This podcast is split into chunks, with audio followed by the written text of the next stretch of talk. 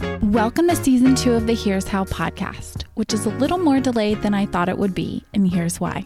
When I sat down to edit these interviews, conversations that I felt like were a masterclass in excellence, doubts crept in. These people and their stories were so amazing. Who was I to think I could adequately encapsulate their triumphs?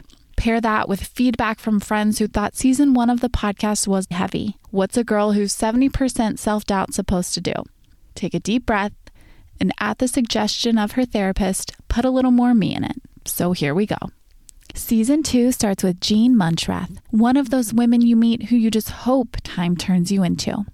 In 1982, Jean was just shy of 23.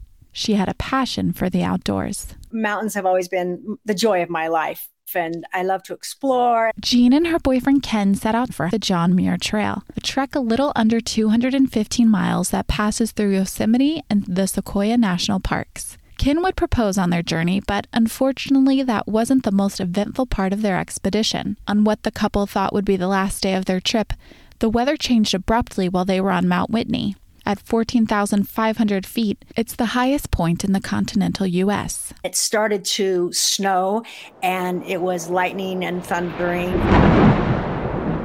And then the weather would get good for a while and then it got worse. And we couldn't go the way we had hoped to because the rocks were glazing up. And I decided I was going to down climb that 20 feet. I get to a point where I can't move up, I can't move down. This voice bubbled up and it said, God, don't let me fall. And then my world went dark and I'm tumbling down. Jean fell 150 feet down a mountain. Her resulting injuries were extensive. She fractured her hip and spine in three places. She had an open wound on her scalp, a mild concussion, and nerve damage to her bladder. She was also bleeding profusely from a wound on her left butt cheek. Being that it was 1982, she couldn't just dial 911 for help. She and Ken decided they would trek out together. We sank up to my thighs in snow with 35 pounds on my broken back and pelvis. And I remember being fearful that my bones would shift and I'd be paralyzed. And I remember feeling like, I can't do this. This is painful. This is so far to go. But then I would think of my dream to see the Himalayas. That's right. Jean was injured on a mountain, and what kept her going is the thought of seeing more mountains. She's incredible, and I'm so excited to share her story with you.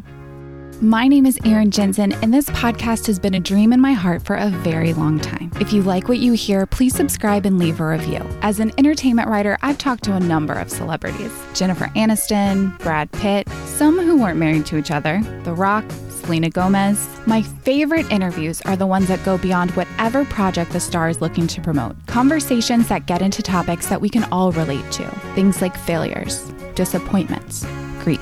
My therapist would tell you, if he wasn't bound by HIPAA laws, that I could benefit from increasing my resiliency. I've never cried over spilled milk, but I have cried over spilled orange juice, which is why I'm in awe of people who are able to overcome what my mind views as unimaginable loss inconceivable heartbreak, or an insurmountable challenge. If you've ever come across a remarkable story of triumph and thought to yourself, how on earth did they do that?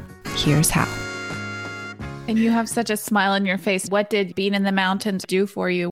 It's the beauty, the fact that you've got that rugged uplift. The more rugged a mountain range is and the more glaciers it has on it, the more it thrills me. And that's because I sort of almost see it like a connecting point between heaven and earth. It's like it raises my inner spirit as that geographic landscape moves upwards. It just makes me feel big and strong and yet at the same time it humbles me and i think the thing about being in the mountains is there's always challenges that arise and those circumstances often call on us to rise to some occasion, to find a solution, to get out of it, to manage it.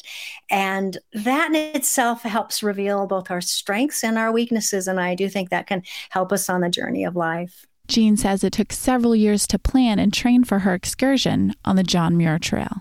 It was very, very rugged terrain, and we had to plan the gear we would take so that we'd have everything we needed to survive, but it would still be lightweight. And one of the trickiest parts of planning was the food because you can't carry a month's worth of food on your back at once. They filled five gallon drums with a week's worth of food, which was mostly dehydrated.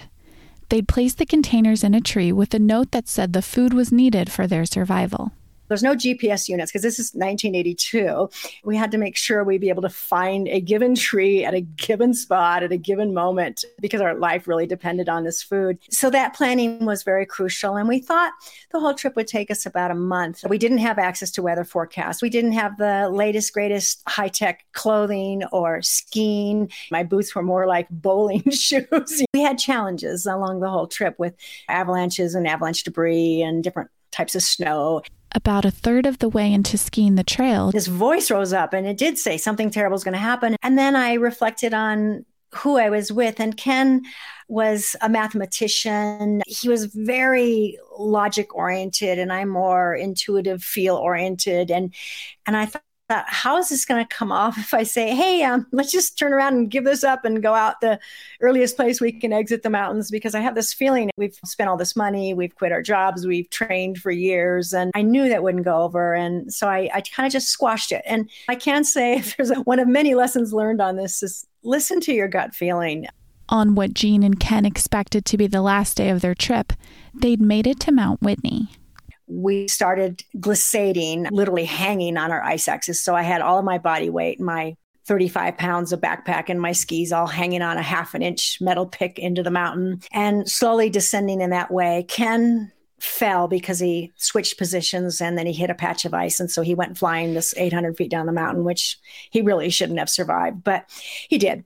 And then I continued down very slowly. And for me, that time period was filled with enormous fear because I couldn't see Ken. I would yell into the void. I would never hear him. The wind is howling. The storm is still going on.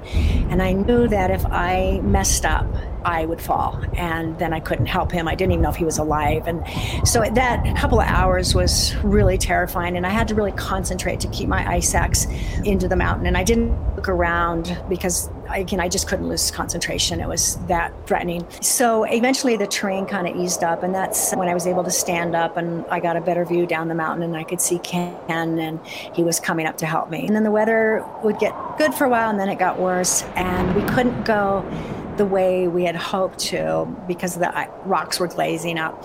And then at one point, all we needed was to get down maybe 20 feet um, down this rocky band, and then it would access this ramp of rock that would lead us away from these cliffs below us.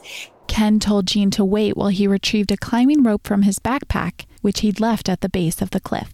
And I remember waiting and waiting. And then I thought, you know, I'm 22. I'm strong. I have never been so strong. It's like, I can do this. But I didn't calculate those critical things. Ken didn't have a backpack on. I had 35 pounds on my back. I had my skis. I'm much, much shorter, which means I can't reach the same footholds and handholds. So I took my skis off my backpack because I knew they would catch on the rocks. And I threw them down the mountain because I knew they were a hazard to me. And I decided I was going to down climb that 20 feet. Well, it didn't go so well. I went down and and I'm wearing ski boots, not rock climbing shoes. And they have little half inch protrusions off the front of the sole that goes into the bindings. And so you, you can't grasp onto the rock quite the same. My hands are cold. It's been a long, exhausting, emotionally draining day with the storm. And I get to a point where I can't move up. I can't move down. I'm literally spread eagle on this mountain and I'm exhausted and twilight is approaching now. And I'm like, what am I going to do? And I just remember this voice bubbled up and it said, God, don't let me fall. And then my world went dark and I'm tumbling down and I could hear things. So I was conscious for just a split second and then I was unconscious, but I could hear the bam, bam, bam, my backpack, you know, and my body hitting the rocks. After about 150 ish feet, I landed in the snow. Jean became conscious as Ken was dragging her across the snow. When he tried to help her stand, she collapsed. About a quarter of a mile from the incident, they set up a tent as it started to get dark. Numerous injuries resulted from Jean's fall. My scalp had opened, a concussion that was fairly mild. The spine was fractured in three places, and my sacroiliac joints were rotated and displaced. the x ray said possible fracture of my pubic bone and my right hip. Well, I had to get an MRI last year, and my chiropractor looked at that and he said, Yeah, you had a fracture on your right hip. And then I had a lot of nerve damage to my legs, to my bladder. I literally couldn't pee for five days after the accident, which was excruciating. And then one of the worst things that happened is I got an open wound in my left buttock and it bled profusely um, externally and internally. I needed five pints of blood products when I got to the hospital. And before I got to the hospital, because it took us five days, I basically developed gangrene. So I lost a significant part of my lower buttock. She asked Ken to stay up for the night as her breathing was very shallow. I was bleeding all over the tent and I didn't think I would make it. And then right before I went to sleep, it was the strangest thing. I'm very lucid, but I'm laying in the darkness in this tiny tent. It's storming outside, and I sense something almost like another body floating over my body, like it was this close to my face, like it wanted to kiss me. And I felt that that was death. As I fast forward, I now see that that was my life force leaving my body. And that's how I perceive it today. I was like, I might die here, but I didn't have any control over it. So it was peaceful. But I made this vow, and that was if I live until morning, I will live my greatest dreams. I just wanted to set eyes on the Himalayas and just see them, worship them, and be in total awe of this amazing mountain range. One of the things that kept me going is this mantra just came up from my gut. And that mantra was, I'm going to live. I'm going to live. I'm going to live. And I said that in my head for days. I think repeating that mantra gave me hope and it helped me to believe that this might be possible because I had every reason not to live. I mean, every doctor I've seen has said, Why are you alive and why are you not paralyzed? Jean awoke in the morning after her accident. Much to her surprise, she and Ken stayed in the tent for two days until the storm cleared. We woke up to a beautiful morning. I was like, okay, we have to get out alive. It took them two hours to pack, not because of what they'd taken with them, but because of how slowly Jean was able to move. The loss of so much blood and a lack of nutrients made Jean dizzy. I just would focus on one step at a time, which I think is a real metaphor for life. It's just one step. You accomplish that, you get to the next step. And when you add up all those steps, you wind up getting somewhere. And for me, the hardest part was some of the terrain we had to cross. There's no trail, there's snow, there's rock. There was one place we sank up to my thighs in snow with 35 pounds on my broken back and pelvis. And I remember being fearful that my bones would shift and I'd be paralyzed. And I remember feeling like, I can't do this. This is painful. This is so far to go. But then again, I would think of that vow and I would think of my dream to see the Himalayas. I was sinking and struggling and I didn't think I could continue. Then I would remind myself of my dream and then I would pull the next leg out of that snow. Sometimes I would collapse onto the dirt lower down, my face planted in the dirt. And I remember that dream and I'd push myself up. So I, I, really, really believe in the power of the mind and the importance of having purpose and dreams in our life to keep us going through hardships. I just have such chills. And then you finally make it to a parking lot with people who can take you to a hospital. It's not necessarily the finish line, but I mean, my God, what a mile marker. The potential of getting this medical attention you so desperately need. When I first saw that black asphalt, I cannot tell you how happy I was. I was beyond joyful. I'm a person who loves wilderness, but the parking lot meant everything to me because it meant I was going to survive. The odds were very high in my favor, although I was very near death at that moment. The first car Ken flagged down refused to take Jean to the hospital. We looked like death. I am covered with blood. We've been out for a month. I mean, white as a ghost. Not not a good situation. So that was disheartening. But then came another car with a couple and their young baby. They were moving from Utah to California. They just took a side scenic trip that morning, fortunately for us. They unloaded all their belongings right there in the parking lot.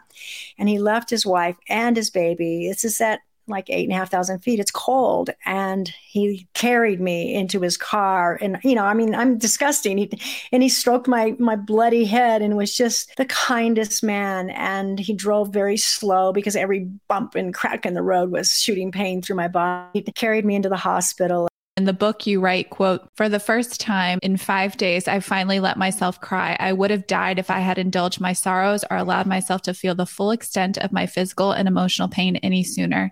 Now confident that I would survive, I finally released my feelings. What were you experiencing when you were able to finally release those emotions? What came up for you?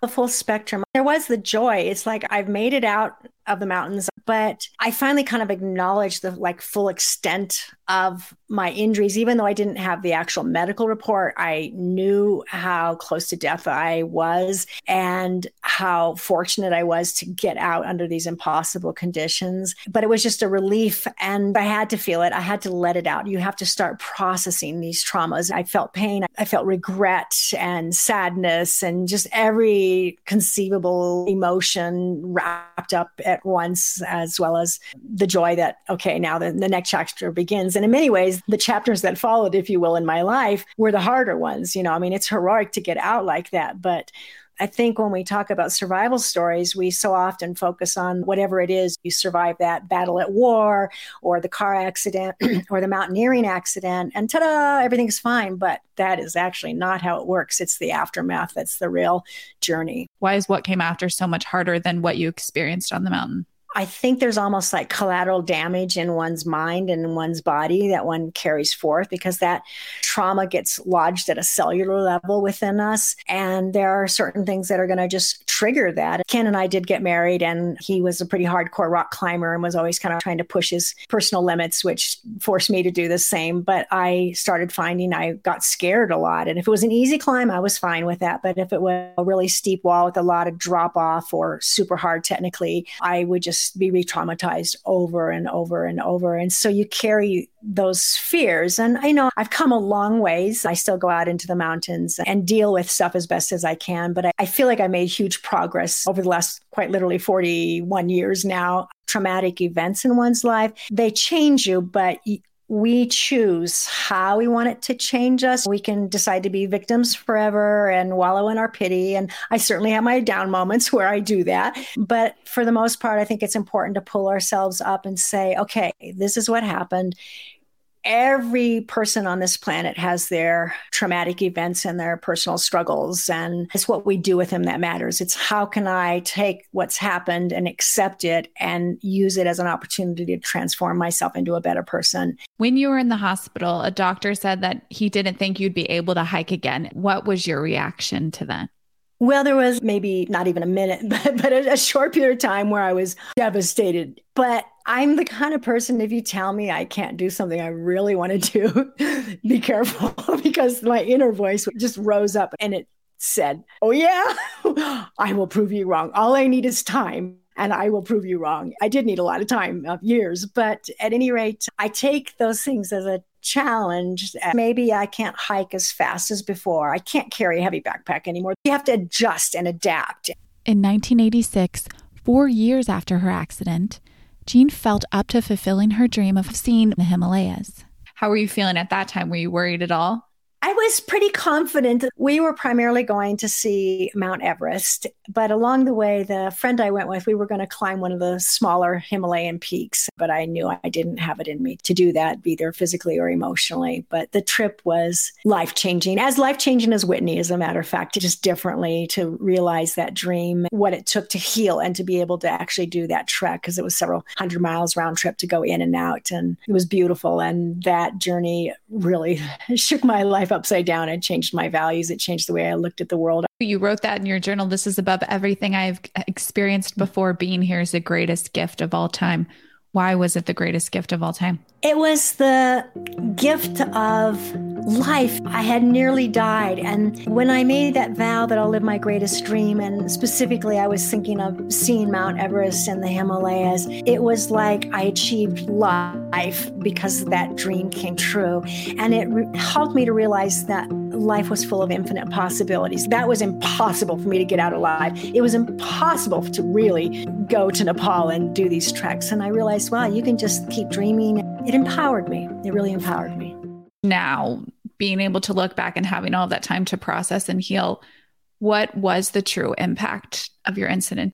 As I fast forward with more time, the impact is really how I look at life. And I actually draw a lot of strength now from that. Whenever I encounter a hardship today, I remember the hardship of yesterday, in that case, Mount Whitney. And it's like, well, you got past that.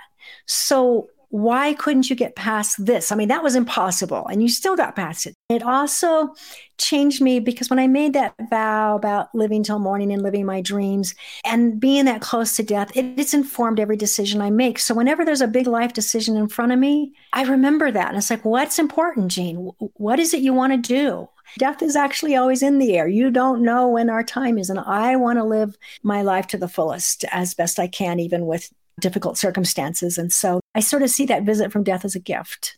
Tell me about the motivation to return to Mount Whitney. I never thought I would do that. When I left the campsite where Ken and I were waiting out that storm, I did not turn around.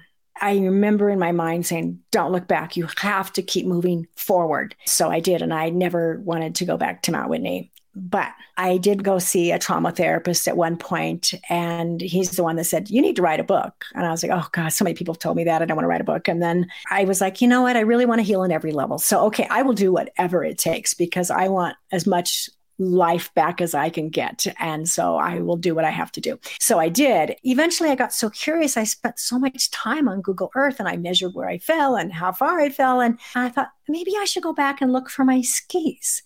And I physically wasn't up for that. And so I trained for it. And when I was at the gym on the elliptical, I visualized I'm on that trail and I'm climbing up those canyons that are going to get me there. When we actually went to go, I was again kind of mixed emotion because I was a little fearful. Like, what was I going to find? I'm going to stand at the very site where I should have died. We hiked in and I was joyful. I could appreciate the beauty. When we got to that last, I don't know, half mile to our old campsite from 82, I turned to my friend Paul and Jonathan. I said, okay, I'm leading. Let me lead. And I walked us exactly to the spot where we had camped, which I called Death's campsite. And I looked up at the cliffs of where I fell and I just started bawling, screaming. I, I, felt more emotional release at that moment than I have in my entire life. And a lot of regret came up and anxiety and fear. I mean, just every emotion, a fire hose of emotion just ejecting out of me. And it was good. I needed to do that. And I didn't realize how healing that was as I continue to walk around these rocky patches and I'm looking for skis, and I realized something really important. And so I think this is another key piece of advice to your listeners that are struggling is I harbored a lot of self hatred because I made a poor decision at 22. And that decision has affected every day of my life now for 41 years. And I hadn't forgiven myself. What are you thinking of specifically that you forgave yourself for? When I was standing on that ledge and Ken said, Wait here. And I chose to down climb. I realized I had done the best I could under those circumstances at a young age. And I didn't need to hate myself because of that decision, that I could acknowledge I did my best and just forgive myself. Everybody makes mistakes, and some are more consequential than others, but that's part of the human condition. I made a mistake. I have to live with the consequences. It's not all been bad. In fact, it's led me into some wonderful new directions, and I have to see that and embrace that. So that was really healing. I am so glad I went back to Mount Whitney and I realized what a beautiful mountain it is. And it doesn't have to be my enemy anymore. In fact, it's a symbol of strength for me. What advice do you have for people who are facing a challenging time and feeling like they can't get past it? I think first, when we're trying to heal a trauma, either physically or emotionally or often they're quite intertwined, is first to realize that I think we as humans want to heal so that we're like we were before that incident happened. And I think that's a false way to approach healing. You are forever changed. So I think it's just acknowledging that and to realize that healing is going to look differently. You can heal your bone, but trust me, it is not the same as that original bone. So I think that that's important and giving oneself permission to realize that this is a journey. You don't just heal overnight. I also think it's important to accept what's happened, but not give up. The more I talk about it, the more I write about it, the easier it is to process and to accept. So I think what we want to do, especially if our traumas are something that we don't want to talk about or we feel shameful or guilty or or whatever that emotion that we have around that that's actually holding us back it's creating a self prison for us because we just keep feeding that anxiety. So finding someone, whether that's a friend, a family member, or a therapist that you can actually trust and start to talk about it and facing it. I mean, you have to go through it. We can't push our pain under the rug and ignore it. We try, but it always resurfaces and it never goes away. And I think one of the things I've learned is we all have these plans in life and then something happens and whoops, this is no longer possible or it's going to look differently. Be open to new directions. Life, the universe might have different plans for you. And so using our suffering, whatever that looks like, as an opportunity to go, huh, what am I supposed to do? How can I make myself a better person? How can I help others because this happened to me? That then becomes a very healing thing. Did you always have this zest for life before your incident, or do you think it was intensified because there was a point that you didn't think you were going to make it out alive? Coming that close to death and realizing at 22 that this may be it, it definitely amplified everything. And I I'm very aware of how precious life is and, and what am my Buddhist meditation practices every day, we reflect on how short life is and how we are going to die and we don't know when and what circumstances. And it's such a beautiful thing. Life has its terrible things, but I'm choosing to focus on the positive because why wallow in misery? That's not going to accomplish anything. But if I can move forward and become better for that and inspire others, then then I'm giving someone a gift because something terrible happened to me. Before I end my interview with Jean, I ask if there's anything else she wants to leave listeners with. She advises that listeners ask themselves if they were literally facing imminent death and there was a chance they would live, what would their vow be if they got that second chance? And encourage them to actually pursue that. Make this your life's priority because it's so easy to just fall into the daily routine, the daily grind. And we all have that. And we do need that to survive in a different way. But that's not what life is really about. And so find what that is for yourself and make time for it and pursue that. And if you are in pain, that's okay, but you have to find your way out and you can find your way out and you have to believe that you will. You cannot give up you do have to accept what's happened, but you can't give up. How is that for inspiring?